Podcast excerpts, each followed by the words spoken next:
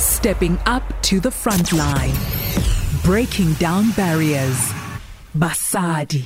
We need to first have a conversation as women to say, are we open minded enough?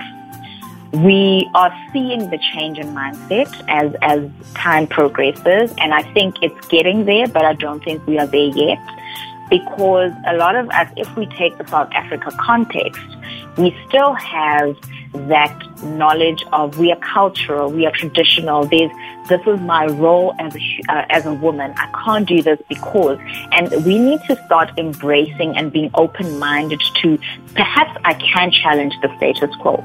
So that for me is a, is an important step one that we first need to do before we even talk innovative ways. Breaking down barriers. Basadi.